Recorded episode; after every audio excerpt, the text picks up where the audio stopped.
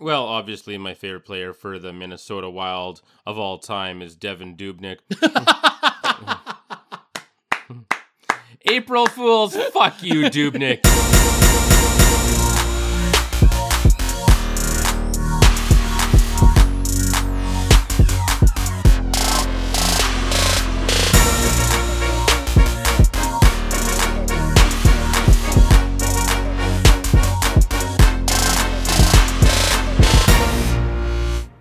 to uh, start this episode by making sure that uh, my partner in crime here uh, is, and I think we all know this, but um, and and I don't think there's any question. The best player in the National Hockey League is one Connor McDavid of the Edmonton Oilers. Um, his, you know what? I'm going to tell you this. I don't. I don't think it surprises anybody anymore. But you know, the second best player in National Hockey League might be his teammate, Leon Draisaitl. Might yeah, be. I think Might I think be. so. And I think Draisaitl still got the best name. But um, what a one two punch in Edmonton. But for any of the Edmonton fans out there that are concerned um, about the long term, the longevity, or whatever you want to say about the next time that the Edmonton Oilers win a Stanley Cup, I'm gonna I'm gonna put your I'm gonna calm your nerves right here, because when Wayne Gretzky says something, the best thing you can do is just shut the hell up and listen to what the man has to say. Um, I am a, a huge admirer of Wayne Gretzky. Uh, I've told you many times on this program that I've had the honor to meet him on my golf course back in 2003. And I've got tapes down here. We got I got to show you these tapes someday, right down there of that golf course, and you you can see me sitting there about this far away from Wayne Gretzky. I made the tape when they they did the Wayne Gretzky and Friends charity golf tournament at Valley Ridge in 2003.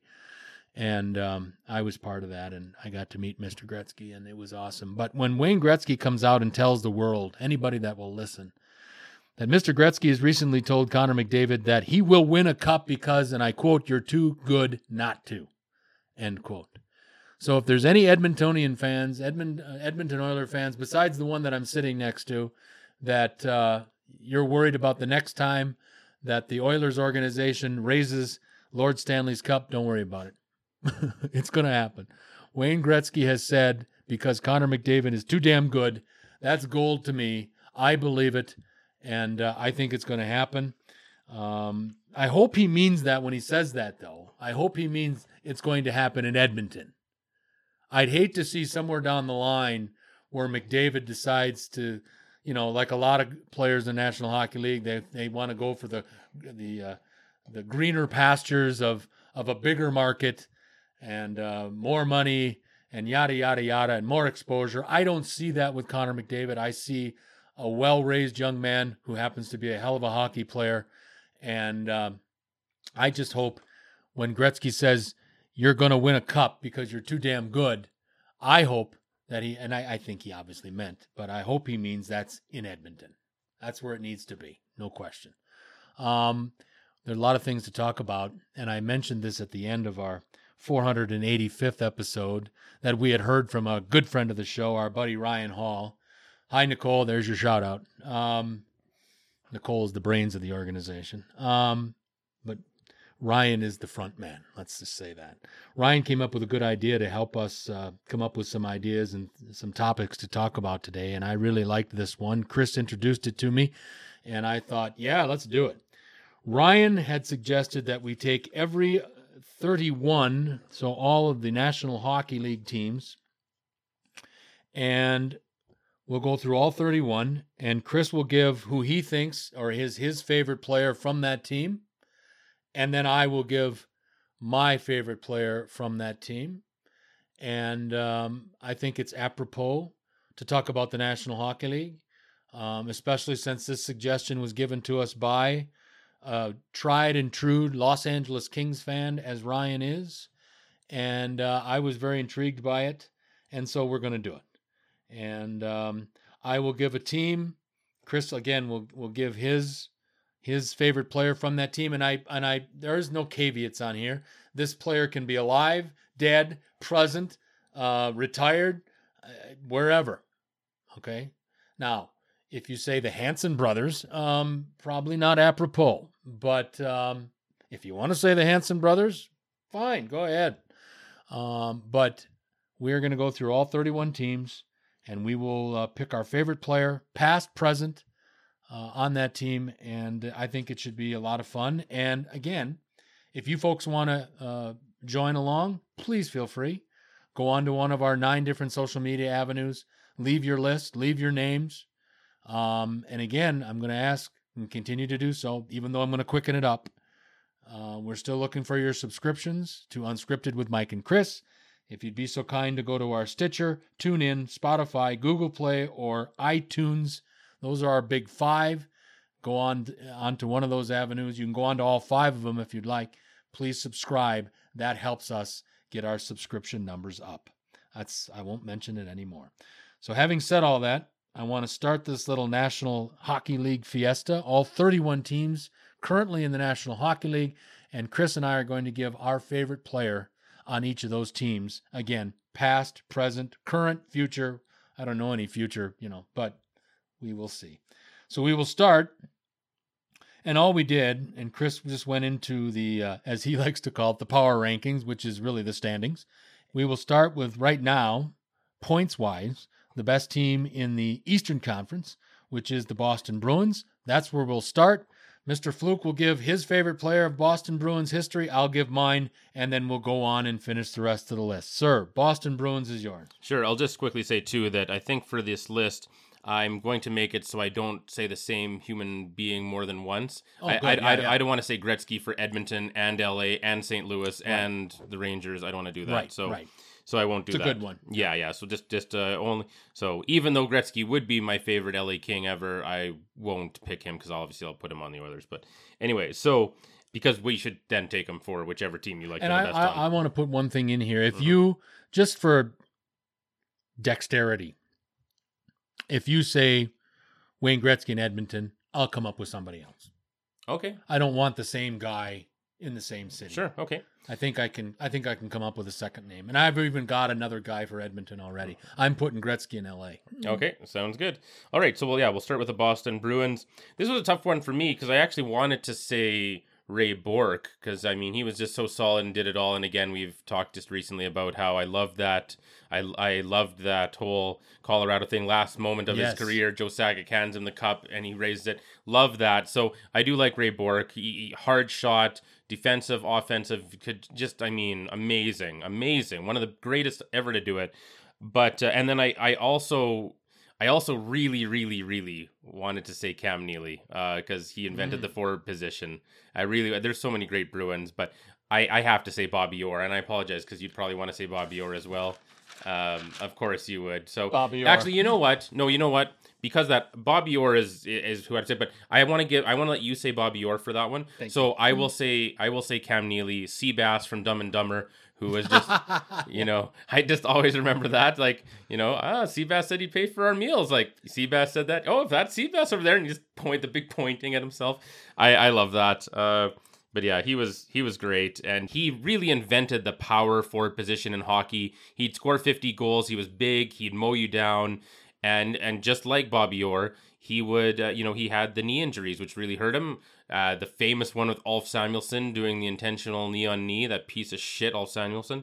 So uh, I I love Cam Neely. He's still with the team. You know what a what a pickup that was. Because if you remember, uh, that was one of the most lopsided trades in history. If I'm not getting that Yep. wrong, because I mean he's from I think I believe he's born in uh, Comox on the on Vancouver Island. I think is where Oh, Cam really? From. oh yeah. And then he even was drafted by Vancouver. And if I'm not mistaken, the trade was Cam Neely and a first round pick for Barry Pederson. Okay. And Barry Pederson went on to play 43 games with the Canucks, and that was about it. Cam Neely went on to uh, reinvent playing forward in the NHL, and the first round pick ended up being Glen Wesley, one of the greatest defensemen of all time. So that you could make the case that's the most lopsided trade in NHL history. I know there's some bad ones, Sure. but but I mean Cam Neely and Glen Wesley for Barry Pederson is uh, it's hard to make it more lopsided than that. So yeah, uh, Cam Neely, love Cam Neely, and sorry, I won't, t- I won't take this long on most of them, but I really like Cam Neely.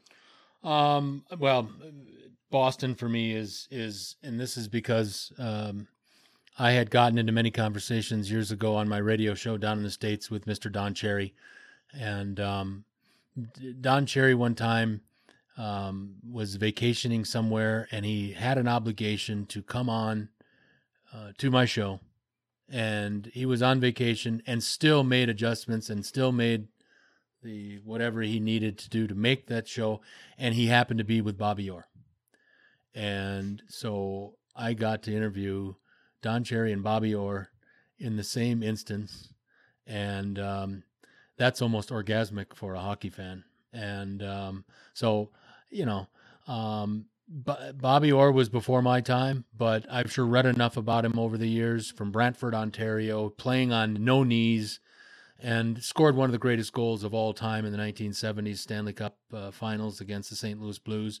And obviously, uh, Don Cherry has said many times it's the greatest greatest hockey player of all time in his opinion. I'm going with Bobby Orr for the Boston Bruins. Yeah, can't uh, can't blame you for that one. And Bobby Orr played only nine seasons and was a defenseman, and he's still yeah. one of the top scorers ever yeah. against a bunch of forwards who played twice that long. Yeah, it's unbelievable. So uh, if we're going the order of the standings, I guess we're going to St. Louis next. Next one we're going is to the St. Louis Blues. Correct. Okay, sounds good. So for the St. Louis Blues, I'm going to select Adam Oates. Who, oh, nice. Who is the John Stockton of the NHL? Mm-hmm. Uh, you know, really set up. Uh, Brett Hull all day long, and Brett Hull's kind of a douchebag, but he got set up repeatedly by Adam Oates, and Adam Oates made him look good. And uh, I appreciated Adam Oates uh, about whenever that was, 15 years ago or so. At this point, I think, where he he spent a year where he actually came to the Oilers just to be a veteran presence and and just you know he was at the end of his career and he just came to mentor some guys in the locker room there, and I really appreciated that. So I I just really really like smart playmakers like like mm-hmm. that, like the John Stocktons of the world. So yeah, Adam Oates is my favorite St. Louis Blue. St. Louis Blue. I mean, I don't like the guy personally. I, I, uh, he started here in Calgary. People may or may not know that, but, and you know, he always liked to, and I think his dad was a bit of a horse's ass mm-hmm. sometimes as well. Uh, but you can't deny the amount of goals that Brett Hull scored. And I'm not going to linger on about this guy. He seems to be confused sometimes. Is he Canadian? Is he American? Because, of course, his father is Canadian, his mother is American. Uh, played on Team USA because, as good as he was, he wasn't going to break the lineup for Team Canada. But uh, I go with uh, Brett Hull for the St. Louis Blues. Next on the docket, the Colorado Avalanche.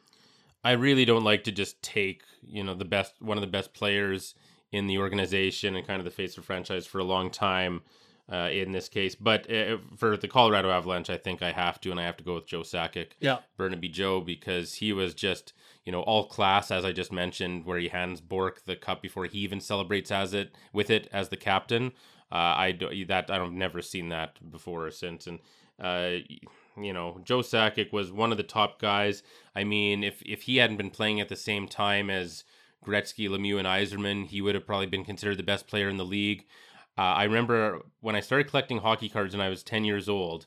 Uh, the first pro set I remember had just come out. It was for after the 89 90 season. And I remember it always talked about, and all the hockey cards back then talked about how in that season, Joe Sakic uh, had, I think, the third worst plus minus in the league. He was minus 40, but he had over 100 points. And I think second place uh, in scoring on the Nordiques that year was like 30 some points. Oh my god. I mean, he was unbelievable and uh, I remember there was one famous thing some young guy was uh, in a game and uh, sitting on the bench and Joe Sakic was waiting to take like a penalty shot or something and Joe Sakic said, "Watch this kid, top shelf or whatever." And then he just goes and does it, you know, top shelf on the goalie and uh, yeah, Burnaby Joe, pretty classic guy. A lot like Yzerman, like a very similar guy to Yzerman. Elite talent, kind of quiet, and uh, just an interesting, uh, just an interesting dude. So yeah, Joe Sakic for the Avalanche. Okay, for the Avalanche, um, I have two names, and obviously my first guess or my first uh, choice was just taken, and that's fine. It's the way it should be. Uh, you don't get much classier than Burnaby Joe Sakic, but um, I really didn't know a lot about this guy until last year. And I didn't know a lot about this guy until the first round of playoffs and how he single handedly dominated the Calgary Flames and um, I appreciated that. So my Colorado Avalanche vote goes to Nathan MacKinnon. I, I like this young man. I think he's a a, a future uh, MVP in the league, uh, and I just think that um, you know Colorado's had some down years, and um, for a lot of different reasons. And I think part of it was, as the general manager, Joe Sakic was kind of trying to get his feet wet a little bit in his new role as the head of hockey operations for the Colorado Avalanche. And I think he's done it with a guy uh, like uh, Nathan MacKinnon. So that's my vote for Colorado Avalanche and my favorite player in the Avalanche organization. Next on our list, we're going to the Florida inland coast, the Gulf of Mexico side, and we're going to talk about the Tampa Bay Lightning. Sir, you're on the clock. Boy, that's a tough one with the Lightning, but I think I'll have to go with. Yeah, oh, that's a tough one. Yeah, I think I think I would just go with uh, their best player today, which is Nikita Kucherov, who has just really been so good and has you know, who actually beat McDavid for the Art Ross last year, which was really impressive. Got off to a really slow start this year and then just turned it on, and he was kind of charging up the rankings there. But uh, yeah, just a really, really ultra talented player, a guy who kind of hit his absolute peak later on in life and uh, well i mean not that late but late for an athlete and so yeah he's he's one of the best players in the world now and uh, it was one of those ones that you didn't think would happen where he'd be that good but uh, he has been no question. Um, Tampa Bay, I'm going to go a little uh, old school, and not that this player is beyond his his prime, but um, he probably technically is beyond his prime now. Uh, I think this guy was the face of the franchise for years and years, um, going back to you know, um, I don't know, wasn't Phil Esposito some in some way, shape, or form involved with the Lightning organization way way back? I, for some reason, I don't, I don't know why. Know. I don't know. I, I, I, don't, but I mean, obviously, Yzerman had put as the general manager then of the Tampa Bay Lightning, he put them on the on the map and, and put them to respectability. But I'm going with Steven Stamkos. Uh, you know, I didn't know many Tampa Bay Lightnings guys for a lot, a lot of years, and the one guy that was always there, always in top ten, and I always, I almost went with Martin St. Louis too because he's a little guy and I remember watching Martin St. Louis when he started here in Calgary, and I don't think he got a fair shake in Calgary, but he went down to Tampa and really, for a guy that's my size, five foot nine at best, I thought Martin, and then you know what? Screw Stamkos. I'm going with Martin St. Louis. He turned himself into an all star down there in Tampa. And so for that reason, I'm going with Martin St. Louis down in Tampa. Next on our list is the 20 I guess it'd be the 2018 Stanley Cup champion winning team, the Washington Capitals. Sure. Uh, I'm going to go there with Peter Bondra, who was. Oh, that's a good one. Yeah, from the 90s. Fast guy, too. Yes, that's why. He was so fast, and it's it's neat. I still, to this day, like to play NHL 94 for the Genesis with Ron Barr's Ron Barr. animated mug at the beginning. And, uh, you, you know. always got to bring that up. so. You know, he used to he used to have pictures of that cover. Oh, I bet he did. 100% he did. All over the Sports Byline studios. And if you would get if he'd get pissed off at you, and he was always pissed off at me, he'd go, Mike, when you get your face on a cover like this, then you can bitch at me. And he'd go, Ron, I don't need a cover on my face to bitch at you. And uh, but he would just sit there and go, when you get your cover on, you get your mug on a on a cover of this, then you know you've Didn't made he it. just get that because he knew somebody? And well, of course he there, did. Yeah. Well, you know, not an accomplishment. Ron Barr, and Ron, if you're listening, you know it's true. You know that um, on the other side of the Golden Gate Bridge in San Francisco, leaving the city, going out, on the other side is Marin County. And Marin County per capita is some of the, if not the most, one of the most expensive places to live in all the United States. Okay. Ron Barr lives in Marin County. You want to know how he does that? He married money. Yeah. And that's how Ron Barr started Sports Byline. That's how Ron Barr got his sportscasting job at Channel 5 CBS in San Francisco was because of his wife's money. It sure as hell wasn't because of his talent. I, I, I, had to say that. guy just that guy just gets. Sorry to bring him up. Anyway, uh, yeah, but Peter Bondra. It's funny because in NHL '94, he's about the only guy who's 99 speed, but uh, he's only average in the other attributes. But he's just so fast, and I just loved how smooth and fast he was as a player.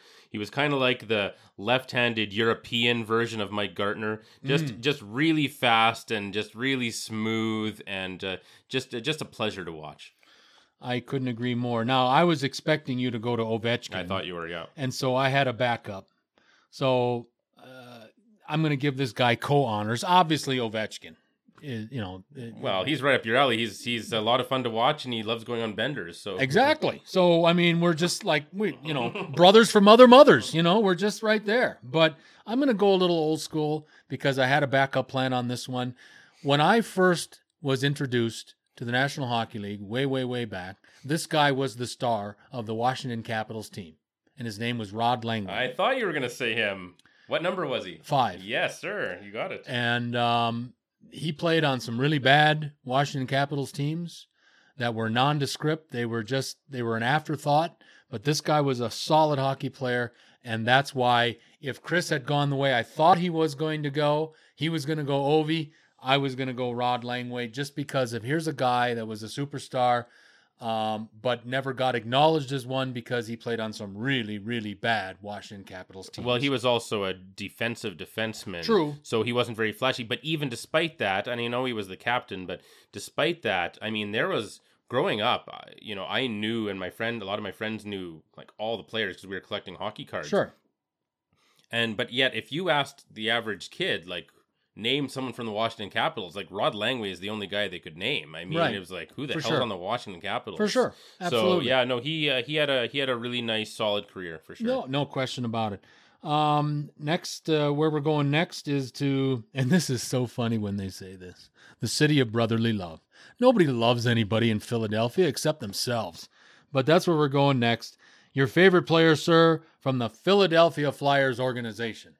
This might be the hardest one because like i always say they just they're assholes they love assholes they want to be assholes they go out of their way they trip over themselves to sign and find assholes.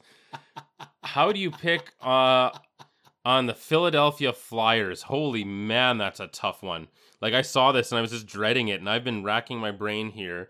I've got i mean i i can i and the funny thing is as far as random teams that I don't care about go, I can probably name as many, not just and, and not even as much current, but classic flyers as Sure. as any team. Yeah. And yet it's still so hard to name. So I've got some ideas for this one. I wouldn't mind if you would go first, and we could see what you've got. Well, what I'm going to go with is an unsung hero, in my estimation, from when the last time the Flyers won the Stanley Cup, which was 1974 and 1975.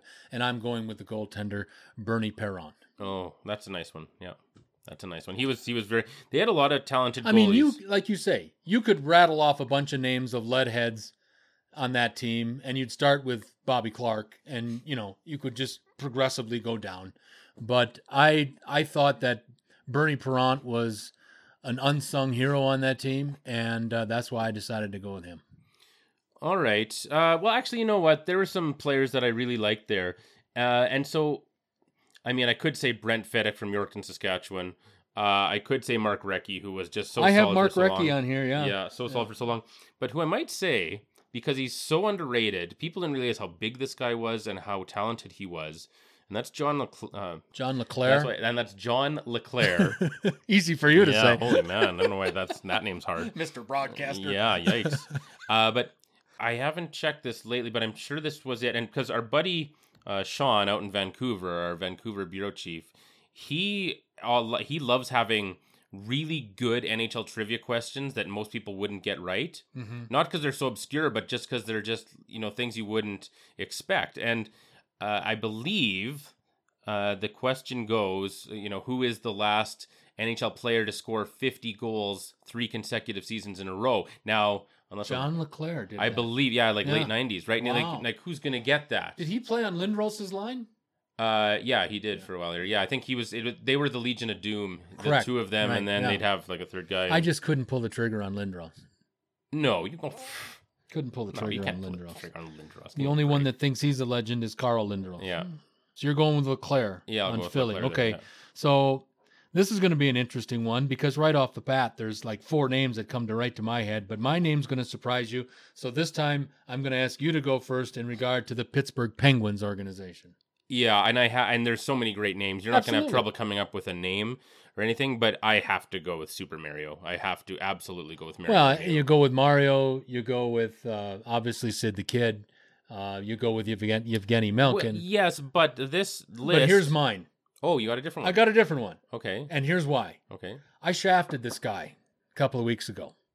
We had something going on about we were talking about something, and I forgot about this guy that went to the University of Wisconsin from Hell's Kitchen, New Oh, York, Yes. and I've got to go because I I I didn't. Oh, I know what it was. I didn't have him on my top five all time of Americans Yeah, in the yeah. National Hockey League, Mhm. And I, I I felt sick about that because Joey Mullen should have been on that freaking list for sure.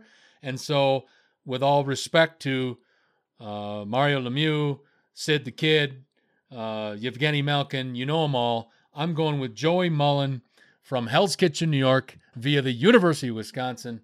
I'm going with Joey Mullen for Pittsburgh Penguins. Yeah, and, and again, and, and I love that pick because what I was going to say was that this is a list of our favorite players. Doesn't mean Mhm. they're the best. It means they're our favorite. And so I don't really have a problem with Sidney Crosby, but he doesn't really.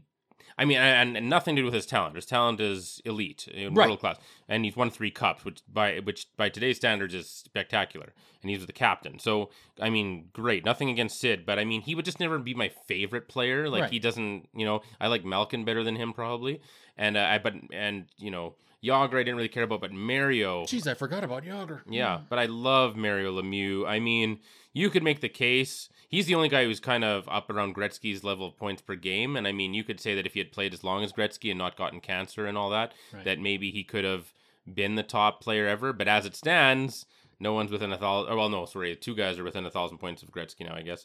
But uh, he's just, you know, it, it still baffles me that Wayne Gretzky is the leading goal scorer in NHL history, and you could take away all his goals and just leave his assist, and he's still the leading point scorer. That's amazing. Like that's that That's- shouldn't even be possible, That's amazing. right? So yeah, I mean, it's easy to say Lemieux know, should be up there, but that's he's way behind. I've got to I've got to add. You've always told me about the smaller goalie pads back in Gretzky's time.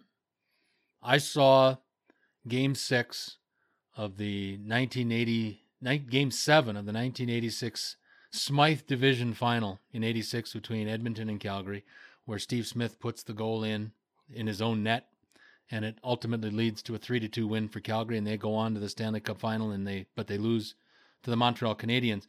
But I made it a thing to look at those goalie pads that Mike Vernon had on, and and Grant Fuhr had on. He was in goal that night for for the Edmonton Oilers. I can't believe how much smaller they were then. And the guys were way smaller too. Yeah. So, so like you, you- Vernon's just a little shit. Yeah, yeah. I mean, the, the, these guys were all five foot eight or five foot Yeah, ten, yeah. and they're wearing these little pads. And you, when you see, if the camera shows you kind of like going in on a breakaway, let's say, like you're going in, and it's like there's just huge gaps of net, like here, Yeah. here, here, here, here, and nowadays you try and do that, and between the guys being six foot six or six foot seven, they're all like six foot four or higher, I think, right now, pretty much. And having the big equipment, you combine those two things, there's nothing there. Like there's, you have to pass it across or deke them out or something like that. If you just shoot it, there's nothing to shoot at, Right. right? I mean, yeah, it's a totally different thing, and and that's why the scoring records largely can't be competed with because you know when Gretzky scored 212 points, like you, That's you a could- career now. you you could take him today and even give him the improved nutrition and everything else, but his same brain and everything, he can't do that. Like, how many of his goals were wrist shots from Yeah. 28 feet out? Like, I mean, you just can't do that anymore, right? So it's just a different game. But yeah, you're right. I mean, and that's that's why the records are so skewed, and that's why it's so amazing when you get something like Alexander Ovechkin potentially beating Gretzky's gold record. That's that shows how amazing Ovechkin is. Correct. Absolutely. Um, we're next going to my quasi favorite team in the National Hockey League. Uh, I'm still a little pissed off. Still pissed off that they got rid of uh, my guy, the coach in uh, Gerard Gallant in Las Vegas. But your favorite player in the short history of the Vegas Golden Knights. This one's really hard, really hard too. I'm going to go with, and I, and this is just kind of a coin flip here. I think with all the choices here, boy, I'm gonna for now go with Mark Stone. I think. Oh Be- my God! I just wrote that yeah, name. I thought you did. Just he's just he's just so versatile. He can kind of do it all, and I like him, and I, I just think he's talented. But um, and I don't really have a as much as I like the Golden Knights. I don't really have a strong feeling either way for a favorite player. How about you? Sure. Um, well, I have written. I had written down Mark Stone, but uh, my second choice obviously will be the goaltender, Marc Andre Fleury. Um, He brought credibility that first year when they won 51 games. Uh, still, obviously, and it, it's one of those records that will never get broken in my estimation. An expansion team comes out of the gate wins 51 games, and ends up in the Stanley Cup's finals. So um, I'm going with Marc Andre Fleury from the Vegas Golden Knights. This one will be interesting. The next one on our list, especially for my partner here, the Edmonton Oilers. I think I know where we're going, and I know where I'm going. So the floor is yours. Yeah, well, you said you're taking Wayne on the Kings, so Right. Yeah, so I'll take Wayne on the Oilers. Uh, Yeah. He's the best ever. He's the smartest ever to do it. I love smart football players, smart hockey players, smart basketball players, smart baseball players. I like smart athletes. That's what I go for. And Wayne Gretzky figured out his game mentally on a level that is pretty much unrivaled in the history of certainly athletic sports. I mean, there would be games that certain people have maybe figured out amazing, like, you know, maybe some great chess grandmasters like Bobby Fischer or something. Or if you take someone like Stu Ungar at Gin Rummy, who mastered it to a level where no one could even compete with him, even if he gave them all sorts of advantages. But other than that, uh, Wayne Gretzky figured out his game more than anyone else because he's not even you know remarkable physically in Right. any way he had he had no nothing about how he played the game was spectacular i mean yeah his passes were incredibly accurate but if you take away the mental part of the game he seemed just average out Yeah. there right but he was just so much smarter than everyone else and i love that and gotta make him my number one Sounds good. Um, my, I'm going with the best name in hockey. And you know, um, he has come up and fought his way to being one of the top. He's definitely in the top five, maybe in the top three of the National Hockey League. Leon Draisaitl, love the name, but I love his game now. Um, already he's over 100 points this year. Before we stopped with this coronavirus stuff, obviously he's. Uh, you know, been a, he's, he's been a benefactor of, of sometimes being on Connor McDavid's line, but I like what Leon Draisaitl has done. He's got a never ending motor, and uh, moving forward, he is one of the key components of any success that the Edmonton Oilers will enjoy, in my opinion, for sure. Um, next, we're going to the team that used to be the Minnesota North Stars, but now they call themselves the Dallas Stars. And, sir, you're on the clock.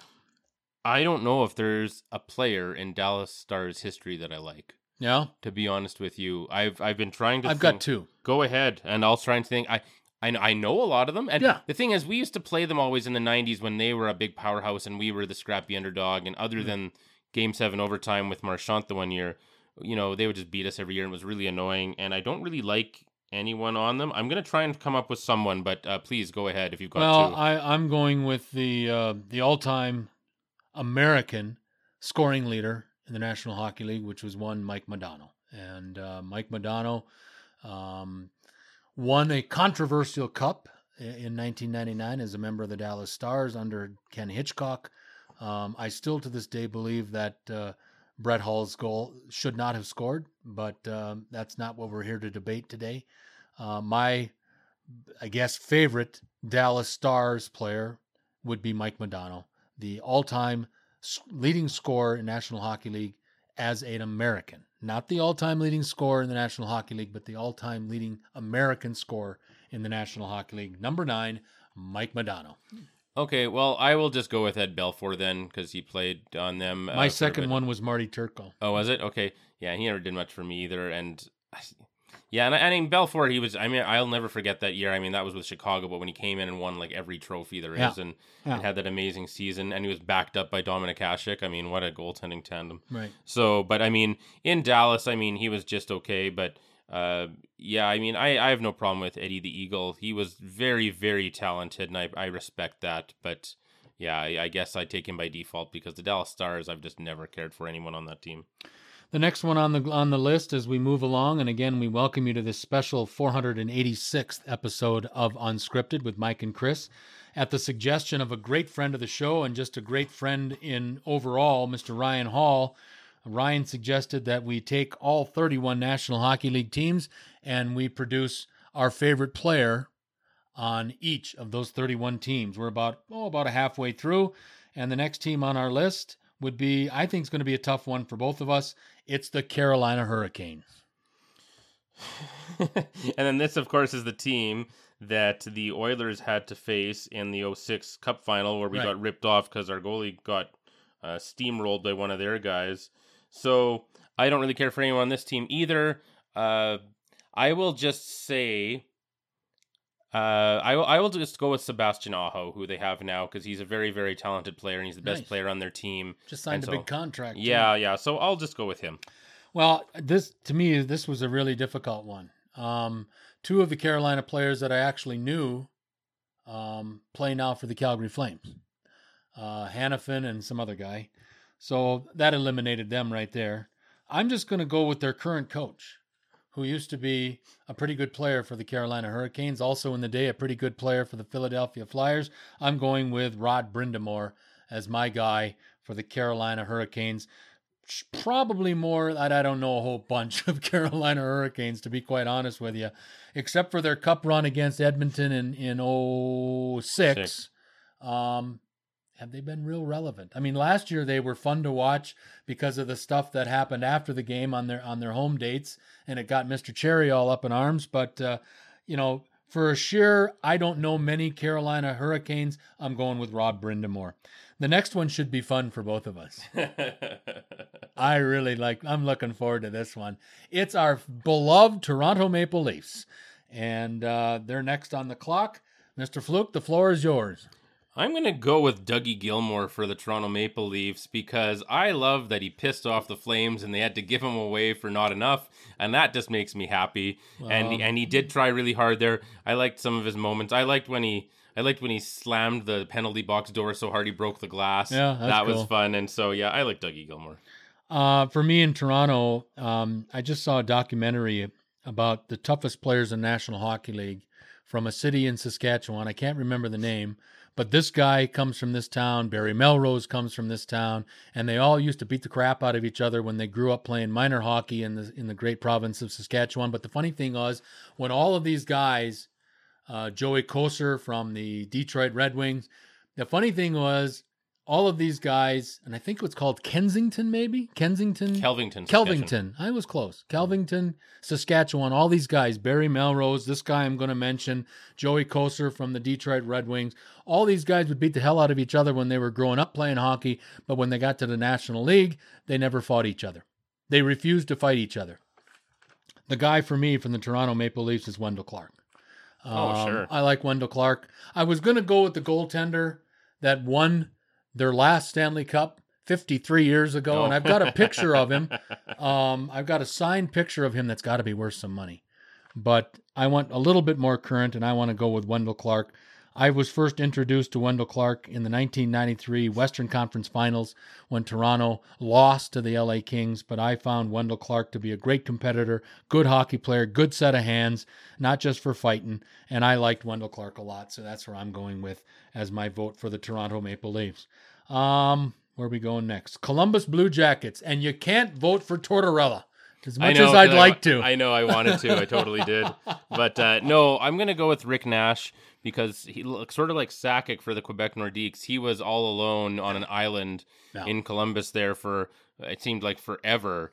And, uh, you know, it, it's funny because now they have Riley Nash, who I don't think is related, but it, I see R Nash on the jackets now, and it's it just brings back memories. But you know, he had those famous goals. It seemed like and he wasn't. He seemed like he wasn't that good if everyone left him alone. But you put three guys hanging off him, and he he Yeah. put on a highlight reel goal Yeah. that you'll never forget with guys water skiing off the back of him. So uh, Rick Nash, I'll go with. Columbus is tough for me because I don't know anybody on on Columbus. So obviously Rick Nash, I know that, but as Chris just described, he was the uh, Columbus Blue Jackets roster for so many years.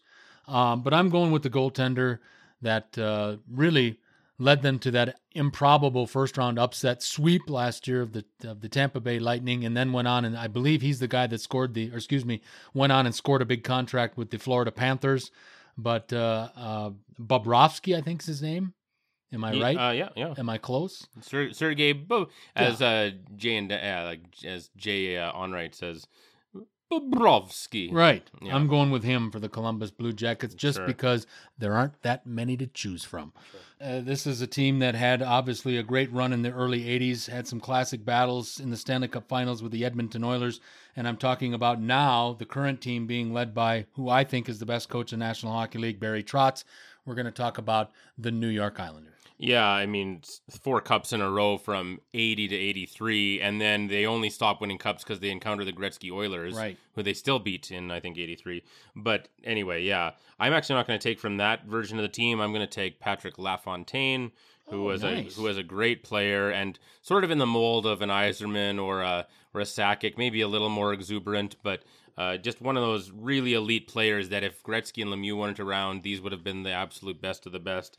So uh, yeah, Patrick LaFontaine, very very talented. Well, I had two names, one from the past and one from the present, if you will. Uh, my past was going to be Mike Bossy, but I think realistically, for many, many years, the seven years that he was on the island, John Tavares was the face of the New York Islanders. And so uh, I think I'm going to go with John Tavares uh, for my representative on the New York Islanders. Next team up on this, uh, again, as we welcome you to this 486th episode of Unscripted. Next on the clock, the Winnipeg Jets. Well, you know what? I and this is kind of a gray area here because I, I'm just going to say any team ever called the Winnipeg Jets is Yep. what I'm going to go with. Yep.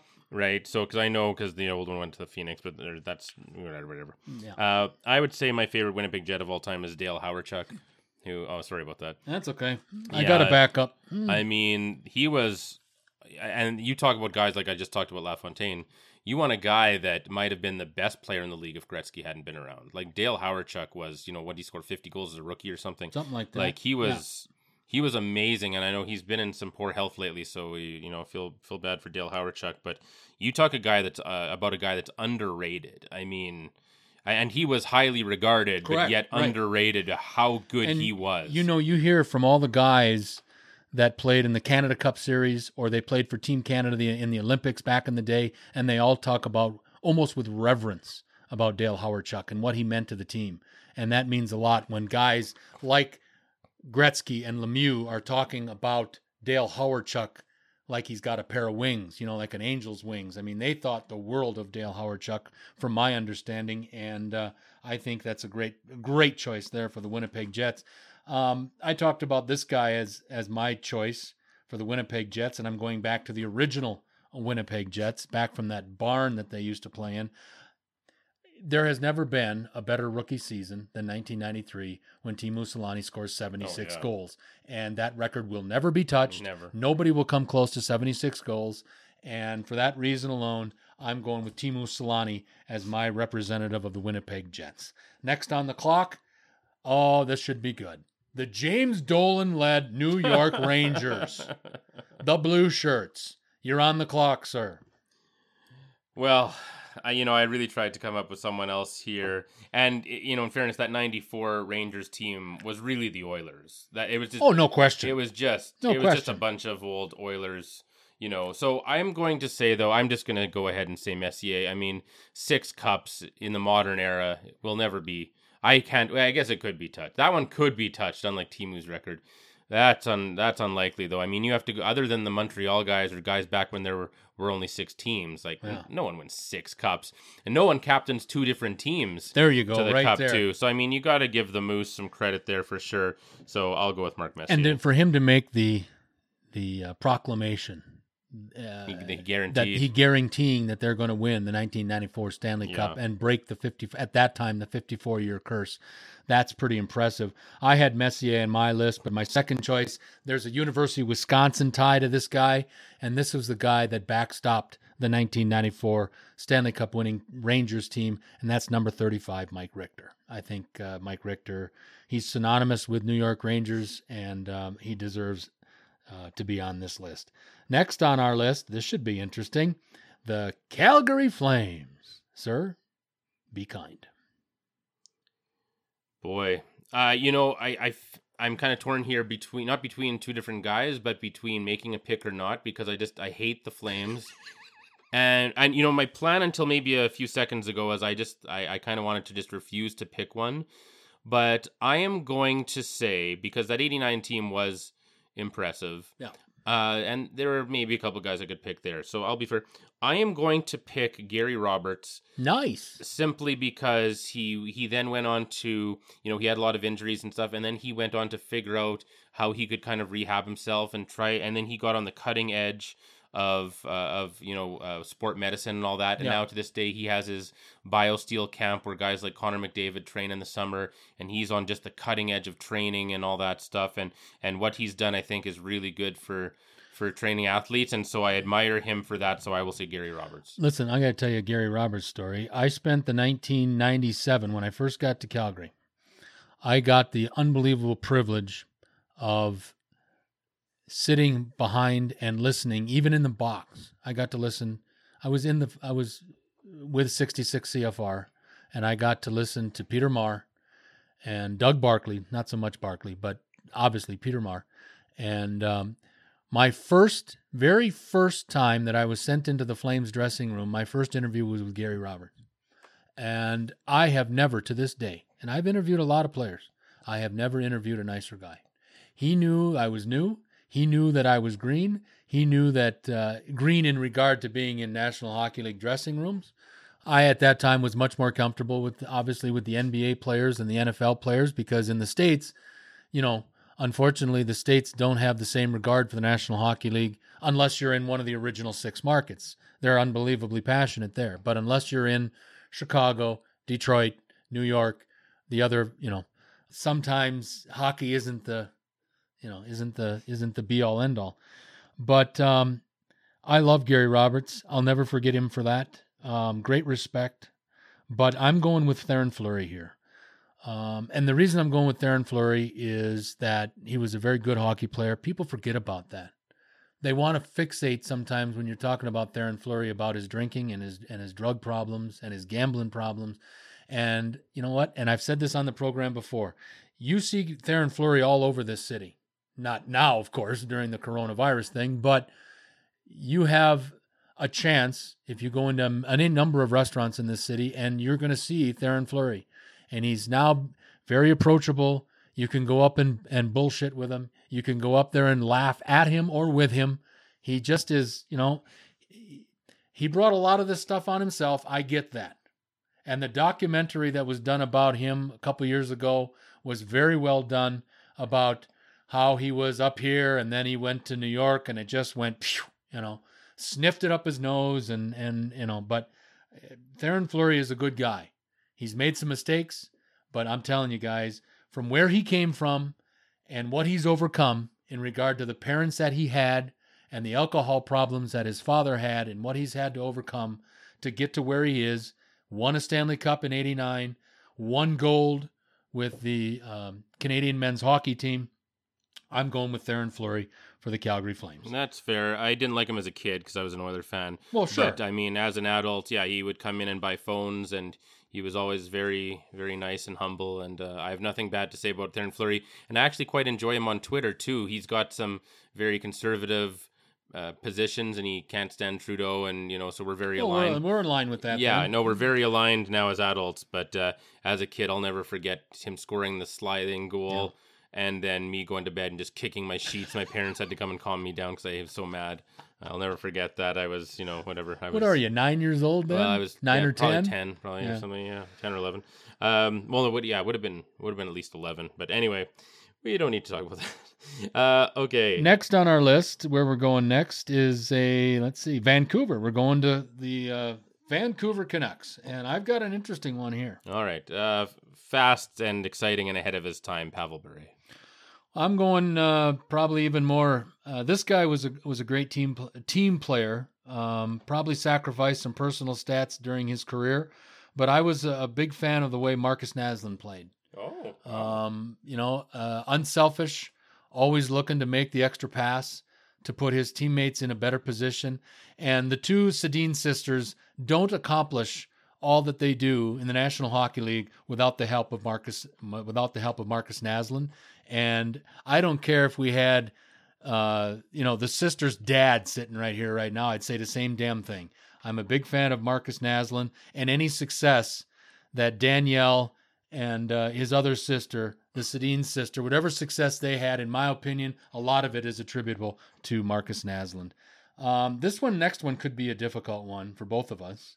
Um, I had to scratch for a long time on this one. So I've got one, but I had to go back to way, way back. Let's talk about the Florida Panthers. Yeah, this is an interesting one, and I don't want to step on your toes there because uh, I'm wondering. You've already used Bobrovsky, so you can't use him. Did you maybe pick a goaltender? I from- did. Yeah, I'm pretty sure number 34, maybe. And he's got a Wisconsin tie. Yeah, I'm pretty sure I know who you picked. But anyway, uh, I'll just leave that one for you then. And uh, for the Florida Panthers, I will go with a current player. I'll go with Alexander Sasha Barkov. And Nice. he's he's very very talented. I used to watch before he was drafted. I used to watch his uh, shootouts and wonder if he could fall to the Oilers in the draft. And just just a super talented guy and uh, yeah, really great player. Good one. Um, I'm going with Vanbiesbrouck. Of course. Um, you know, um, very early in the franchise of the Florida Panthers, Vanbiesbrouck uh, led them to the Stanley Cup final, I believe, in '96. Not quite sure about that. 97. 97 was Against it? Detroit, Okay. they got swept. I think. Yeah, but I mean, they made Yeah. it as a as a very young team, and the reason that they made it was because of Vanbiesbrouck. Van Beesbrook backed up Mike Richter in New York for a lot of years, and then he finally got the chance as he was exposed in the expansion draft and went to Florida and led the Panthers to the '97 Stanley Cup Finals. So, um, I just could not. I could not in my life and in my in reality, I couldn't give it to Roberto Luongo because I don't think that they should be retiring his number one in South Florida. Mhm. And so uh, Vanbiesbrouck did one thing that Lu- Luongo could never do, and that was to take a Florida Panthers team to the Stanley Cup Finals, and that was the reason I went with Vanbiesbrouck. Plus, there's the Wisconsin tie. Um, let's go to Minnesota. No, not Minnesota. Let's go to Nashville.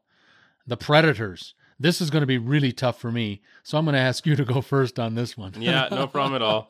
Yeah, you know what? I think I'm going to go with Filip Forsberg just for pure talent.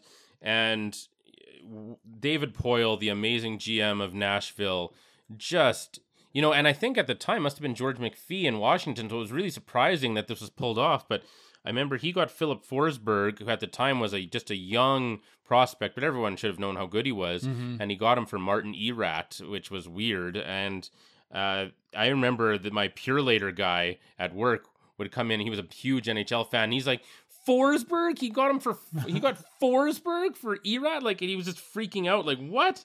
And I'm like, well, yeah, it's David Poile. He's unbelievable. He's brilliant, right? Yeah. So, and Forsberg to this day is turned out and is still playing with them. Like, you know, whatever this is. When did he get traded? 10 years ago? Like, it's been a long time. So, brilliant trade there. And Filip Forsberg, extremely talented young man. Um, Nashville, um, you know, um, this was a trade that was quite controversial a couple years ago. Nashville sends uh, uh, PK Subban, excuse me, Montreal sends PK Subban to Nashville for this guy. And I think for a lot, a lot of years, this guy was the quarterback on the back end of the Nashville defenseman core. And I think that uh, Shea Weber, um, he took some unnecessary shit from some very uh, unrealistic Montreal fans. And the reason I say that is Shea Weber had some real injury problems his first couple years in Montreal, and you didn't get to see the real Shea Weber. But I think Shea Weber is a hell of a, a hell of a defenseman and a good hockey player. And uh, you know there aren't. Yes, David Poile is an unbelievable general manager. I think he has a little bit of a problem sometimes with coaches in regard to maybe keeping them too long or not giving them enough of a, of a noose. I think Peter Laviolette should have been kept through at least the remainder of this season. Uh, I think he pushed the panic button a little bit there, but realistically, again, this is one of those non, you know, big six markets down there in the states, uh, original six markets, and sometimes I think the Nashville Predators get lost with the country music down there in in Nashville, and there isn't a lot of, you know, there isn't a lot of uh, publicity about the Nashville Predators hockey team. And I think during his years in Nashville, uh, I really was a fan of Shea Weber, and that's why he made my list. I and, and again, I don't know a lot of my of uh, being totally honest, totally transparent here. I don't know a lot of Montreal, uh, excuse me, Montreal, uh, Nashville Predators, but this guy I do, and I respect his game. Yeah, that's why he, he makes yeah. the choice for me. Um, we're going to Minnesota, the new reincarnation of the Minnesota Wild. And uh, who's your choice with Minnesota? Well, obviously, my favorite player for the Minnesota Wild of all time is Devan Dubnyk. April Fools, fuck you, Dubnyk, you piece of shit. Fuck you. Oh, anyway. What an idiot! No, I'm gonna take I'm gonna take the guy, and I should be mad at this guy, but I'm actually gonna take uh, a really underrated player. And and people regard him again. He's one of those ones people regard him highly, but he's still underrated, I think, and that's Ryan Suter. And he's the reason he's the reason that Dubnyk looked good for a while there. Yeah. And all of a sudden, people are t- talking about oh Vezina, Vezina for Dubnyk after you know you know, Barry Trotz was like, this guy doesn't even know how to play goalie. And Right. then Montreal started a guy with 10 games experience over him in the playoffs. And like, the guy is just an idiot. He's Yeah. an idiot and he sucks and he's just tall and has big equipment. And I enjoyed so much watching last year when he slipped and cracked his head on the ice. And it just made me so happy. Can't stand that idiot. One of my least favorite athletes outside the UFC, at least. So Ryan Suter, just just a miracle worker to make Devan Dubnyk look good in net. Okay, I know no Minnesota Wild guys. I mean, I had Ryan Suter right here, and um, but there was a guy that played at Minnesota that I liked his game a little bit. Saku Koivu's brother, Mikko Koivu. Mikko Koivu. He's still there. yeah, and that's why I'm going for him. I just didn't know his first name. Yeah. I had I had Ryan Suter written here. That got taken, so I'm going with uh, Saku Koivu's younger brother. Okay, How's that? That's fair. Yeah. okay. at Next on the clock is the Arizona Coyotes. Sure. Yeah, I, I've never cared for this franchise either, but I'll just go with Oliver Ekman-Larsson, the captain, and he is, you know, affectionately known as OEL, and the guy just plays in front of no fans there. He signed a long term deal with them. I think he signed up for eight years with them, and he's just wasting his time, and he could go somewhere and be something special. And um, yeah, I'm kind of disappointed he's signed up there for so long, but yeah, just a just a great player. Well, I, I Arizona has been um, nondescript I knew you'd say that. uh, for many many years, probably since day one. They play out in Glendale, Arizona. Nobody's out there. Um, and when I really don't know a lot of players on the team, if there's a Wisconsin angle, I'm taking it. And so in this case, I'm playing my Wisconsin card, and I'm going with Phil Kessel. Um, proven goal star, uh, goal scorer. Yes, he's played with some great line mates, both in Pittsburgh and in Toronto, and obviously that had something to do with the inflated numbers that he's been able to assemble over his career. But you don't last as long as Phil Kessel has in the National Hockey League, and Phil Kessel is durable, man. He does not miss many games, and again, because of the connection to Madison, Wisconsin, uh, my pick on the Arizona Coyotes Hockey Club is Phil Kessel. Um, and uh, I'm not gonna I'm not gonna be ashamed by that at all. Um, let's continue on. This should be a fun one. Chicago Blackhawks. Yeah, yeah. Unlike uh, some of those last two franchises we've gone through, this one there's no shortage. of No great shortage. players. Yeah, Uh, no I'm sure you won't have trouble with this one. Nope. This one, uh, I'm going to actually give a tie, Yeah. and I don't think you will have either one of these guys. Probably not. Personally, um, none of them are current, but I'm going to give the tie to uh, Denny Savard Hmm. and Steve Larmer. And Denny Savard was just uh, way ahead of his time with how his stick handling was, Yeah. how his silky hands were, the silky mitts. Yeah. And Denny Savard, you know, uh, for quite a while he had that one goal where they thought that it was the greatest goal of all time. I wouldn't say it anymore, but uh, that was amazing. And he was just such a talented guy. And um, and actually, you know, he uh, as of right now, I think he's still the he's I think he's still second behind Bobby Hull for points by a Blackhawk. Mm-hmm. He's ahead of Kane and Larmer and Toews and everyone else, it looks like, I believe. So I like Denny Savard and I like Steve Larmer because I admire his Iron Man streak. I remember Yep. collecting hockey cards and it was just 80, 80, 80, 80, 80. He just, he, the guy never missed a game. And uh, I, I really admire that kind of durability and consistency. Well, you know, my first exposure to the National Hockey League was back in the day with the Chicago Blackhawks, and um, this guy, I said some, you know, some interesting things as I'm wont to say when you talked about his son, Brett Hull. But really, when I was growing up and first saw Chicago Blackhawks hockey back on the day and WGN out of Chicago, um, Bobby Hull was the guy. And he's the guy I most remember. There's been some great players that have gone through that old barn on Madison Avenue and now the new United Center in Chicago. Chris rattled off a bunch of those names, but I've got to go back to where I was first exposed to hockey, wondering what the hell they're doing on this ice rink. And the guy that was that stood out to me that was head and shoulders above everybody else on that ice. And remember, this is in the early days of hockey on television, black and white in some instances. and but Bobby Hull just had a, a flair about him. And love him or loathe him, I know a lot of people love him and loathe him, but uh, as a as an entertainment value, and you're trying to learn the game of hockey and understand the game of hockey, it was fun to watch uh, Bobby Hull on the ice for the Chicago Blackhawks back in the day.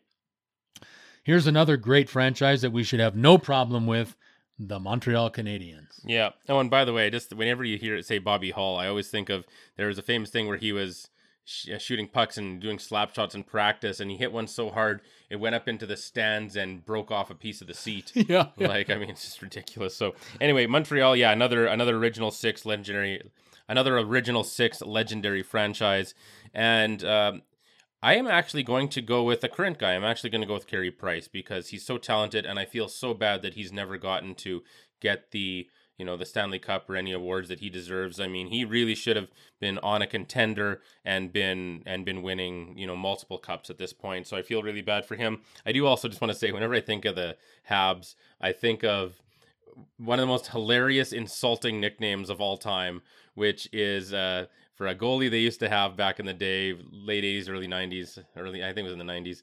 And this guy's real first name was Andre, and he, he was known uh, not affectionately as Red Light Racicot. and I just, man, can you imagine? You work your whole life to get the NHL, be a goalie. And then, you know, the red light goes on whenever they score on you, and people call you Red Light Racicot. Oh, that's so mean. Anyway, Well, I'm going. Um, I'm going old on you here. yeah. Not Pocket Rocket. I mean, we've talked about him a lot in the last couple of weeks on Unscripted. The 11 Stanley Cups are enough. Enough said right there. Obviously, his brother, um, you know, Maurice Richard. Um, you know, there's so much. There's so much to choose from in regard to the Montreal Canadiens. 24, 25 uh, Stanley Cup championships as an organization. Hasn't been one since 1993, though. But I'm going back a ways, and I'm going back to a beer commercial. Going back to an old Miller Lite commercial when they used to have athletes that would go crazy. And if you remember, I, I'm dating myself here. We're going back to the late 70s, early 80s. Uh, John Madden had a famous run as a beer spokesman for Miller Lite, but Boom Boom Geoffrion was the first hockey player that got onto this Miller Lite series or this Miller Lite commercial for athletes. And uh, Boom Boom, I got to interview him many years ago. Um, his son went on, Blake Geoffrion went on and had a successful career at the University of Wisconsin. So I'm playing my Wisconsin card again. But I also remember Boom Boom Geoffrion in these old Miller Lite commercials. And that's why I'm putting Boom Boom Geoffrion on on my list for the Montreal Canadiens. I don't know why. I mm-hmm. just can. Next one we're going to. This could be difficult because you've already used Pat LaFontaine Oh, when I'm talking about the Buffalo Sabres. Oh, this franchise is easy. I I I, I have too many to pick from right off the top of my head. Buffalo. Uh, I'd have to give an honorable mention to Pierre Turgeon, who Oh, was yeah, one of the most underrated scorers Yeah. ever. People don't realize how good that guy was. That's he was true. Yeah. there were because because they're you know the goalies were so bad and everything. There were too many guys getting big points, and some were talented and some really weren't. They were just kind of lucky. And Pierre Turgeon was the real deal. He was fantastic, and also an honorable mention to Phil Housley. Not that I That was going to be my guy. I, I, I apologize. So that's just Yeah. an honorable mention. I just wanted to make sure he didn't get missed. I'm not picking him though, No. so you still can if you want. No, my number one is the Dominator, Dominik Hasek. Yeah. For Buffalo, uh, I miss the athletic goalie. That was what I really loved as a kid. Other than watching Gretzky, was watching Grant Fuhr make athletic saves, and I miss the athleticism and all that of Dominik Hasek, the pure flexibility, the improvisation. I miss that. Now it's just big guys trying to square themselves to the puck and hope it hits them. How do you get a highlight out of that? So Dominik Hasek, the Dominator, all the way.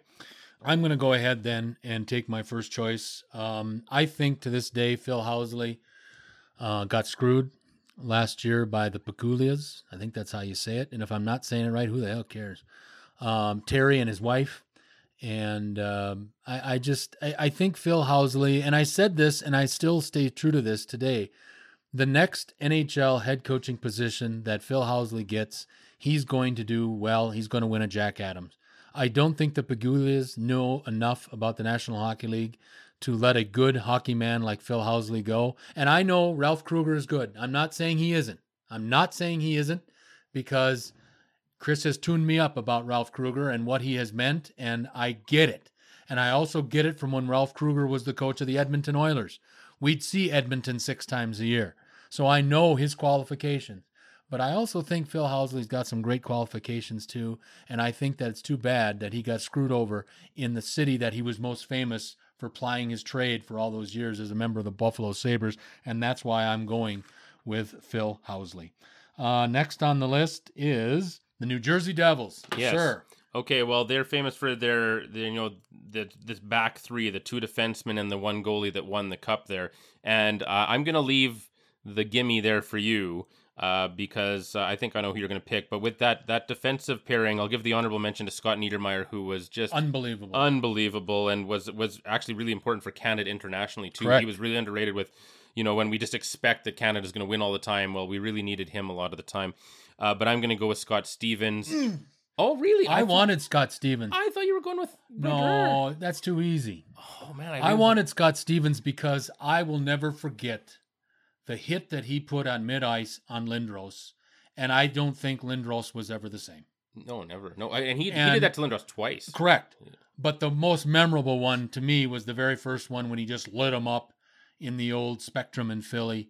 And I just I have such great admiration for Scott Stevens because I don't I think there was a time that he may have been the most hated man in the National Hockey League, but it didn't bother him. He just went out and played his game every night and did his thing.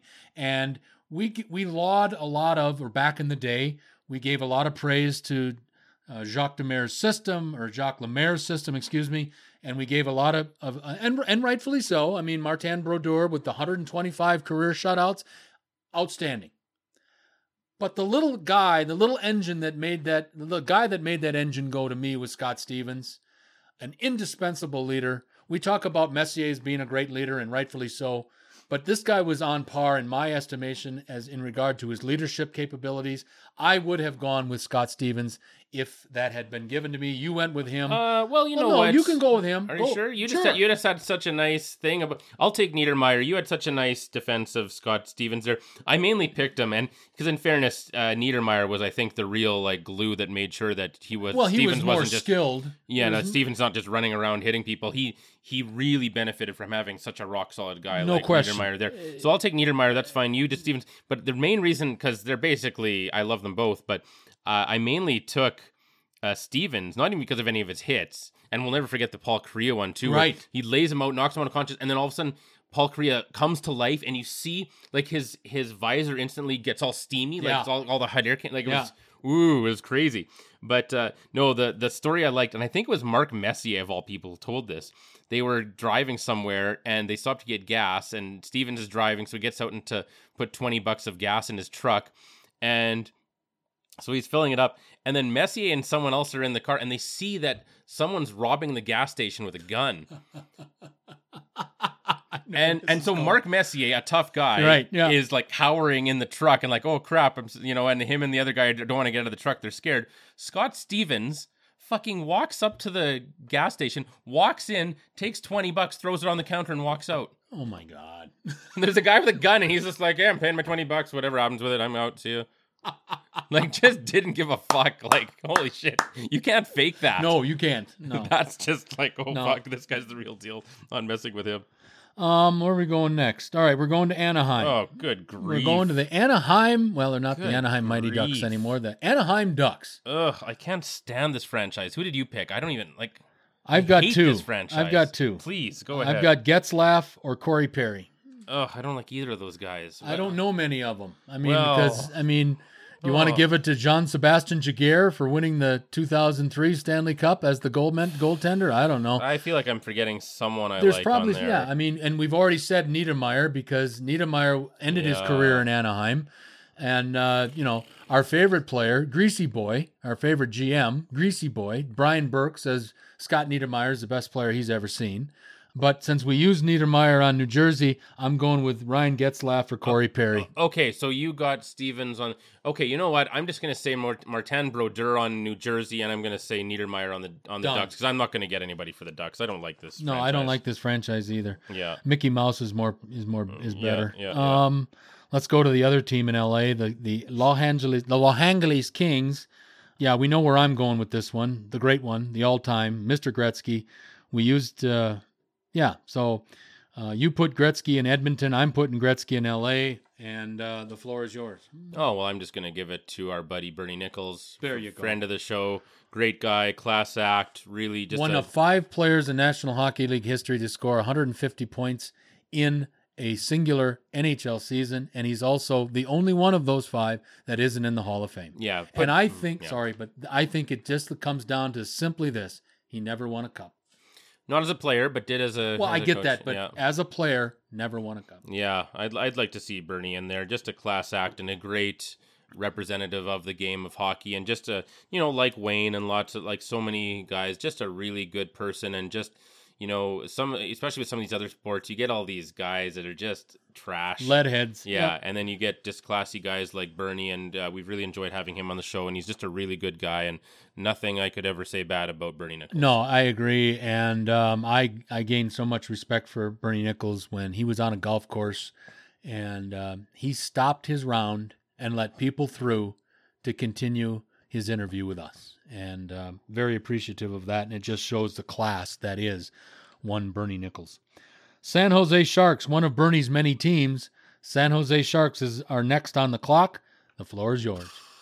uh, another team that I just really, really don't like very much. So I'll just I'll just go with Patrick Marleau from Aneroid, Saskatchewan, and uh, I'll, I'll just go with that. You know, I I don't like this team at all, and I just there's a there's a lot of different ways to go here, but you'll find this funny. I'm giving this award out to what I think is the ugliest man in hockey. I was originally going to put him on the Colorado Avalanche, but then I decided to go with Nathan MacKinnon. I'm going to put Mike Ricci in this slot. Oh. I'll, uh, I'll never forget the sign, and there's such a good picture on the internet of it because Chelios sees it. Chelio, Chris Chelios is skating around, Yeah. and he looks up, and there's these two guys, and the, this guy is holding this massive sign, like it's gigantic, and the guy is just laughing about. It. He's just like ah, and he's holding this huge sign, and you see. Chelios skate by and he sees it and he's like, "Oh, I can't believe he put that." And and the sign just says, "Hey Chelios, you're uglier than Ricci." It's, so good. And it's like, oh, what do you say to that? It's like, oh, I. I'm going with the ugliest man in hockey because you know we've given we've given it the ugliest man in hockey to Scottie Pippen in from Chicago in the National Basketball Association and the NHL. It's Mike Ricci. Needed to find a place for him on this list, and I'm putting him with the San Jose Sharks. We're coming up to the final two by record right now, but a 23 point difference. I was told earlier today. Yep. Ottawa's got a 23 point head start on the Detroit Red Wings. But next on our list, Uncle Eugene's team, the Ottawa Senators. It's you know what? I'm gonna I'm gonna do something different. I'm gonna pick a guy for all the wrong reasons. Okay. Okay. I'm gonna pick Alexander Daigle, former first overall pick, just because it's so funny. Uh, first overall pick, and just a guy that didn't really like playing hockey. No, that's fair. like he was you know your parents put you in shit when you're a kid and they just want you to do it and he just was good at it but didn't care and was just a complete bust was just a i mean well no i, I was going to say he's Leaf. he was actually better than ryan leaf and i think he had at least one okay season Mhm. but he just he was not a first overall pick not even close and it's really t- I, I did feel bad you get a new canadian franchise a franchise that actually had been dormant for about 60 years at the time in the early 90s and I guess they started in 92 93 I think they came back and you know and they just really needed that you know Connor McDavid Yeah. or something to come in and really jumpstart the rebuild and and the and bring the franchise back and they get Alexander Daigle and it was just you know I felt bad for them but it was still kind of funny and how bad a pick that was and it wasn't their fault because he was the consensus Right. number one Right. but uh, I'm just gonna pick a guy for all the wrong reasons Well, thank you for making my choice a lot easier. And since we said we couldn't vote for administrators or coaches or anything like that, I'm going with defenseman Erik Karlsson. Um when they made their last run and made it into the Eastern Conference Finals, I guess it'd be what 2017. Um, I thought Karlsson was the best defenseman and one of the best players, period, in the National Hockey League, and he had a great year. He's never been able to really uh, do that again, uh, and injuries are probably a concern. Uh, I know he signed the big contract with San Jose, but his years in San Jose have not been good to him.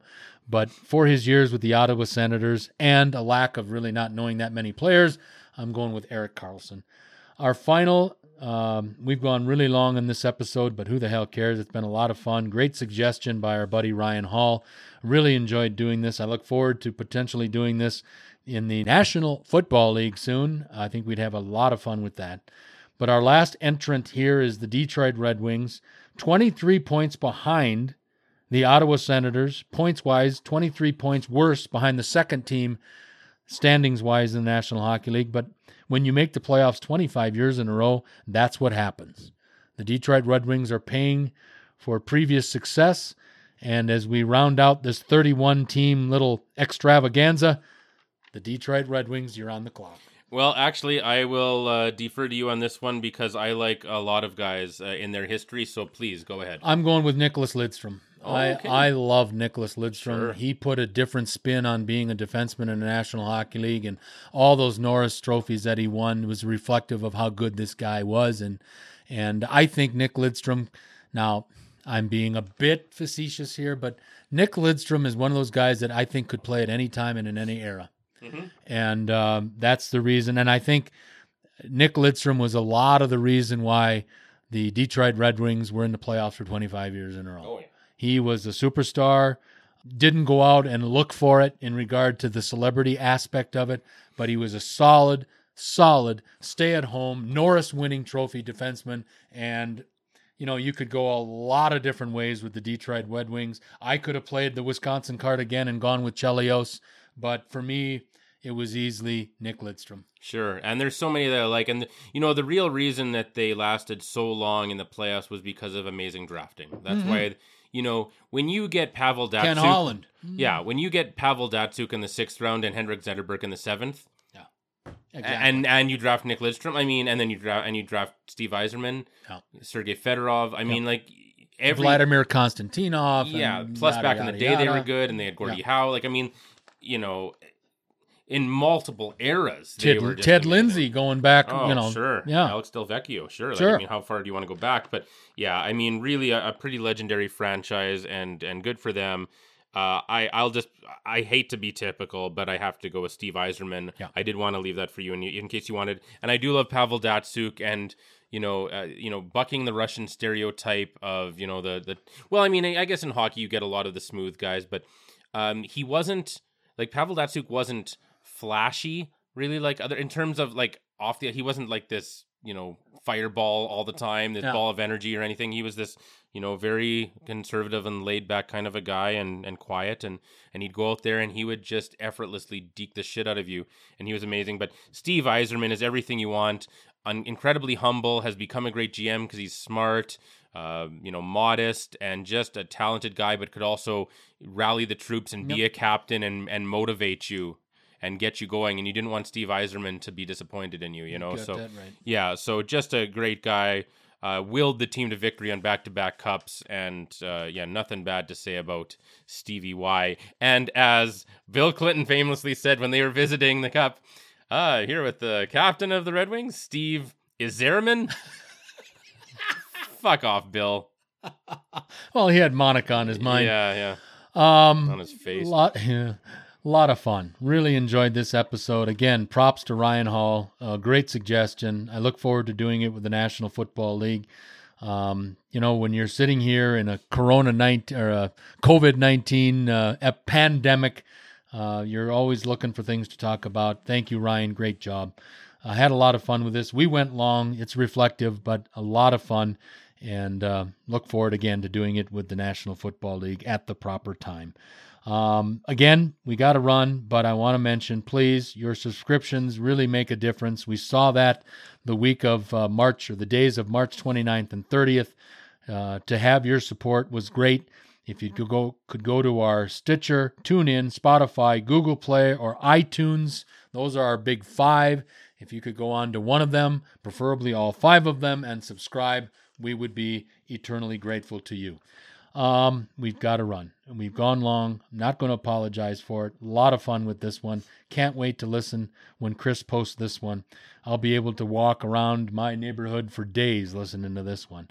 Uh, this has been episode number 486 of Unscripted. Having said all that, for the executive producer of Unscripted, Mr. Chris Fluke, I'm Mike Jansen.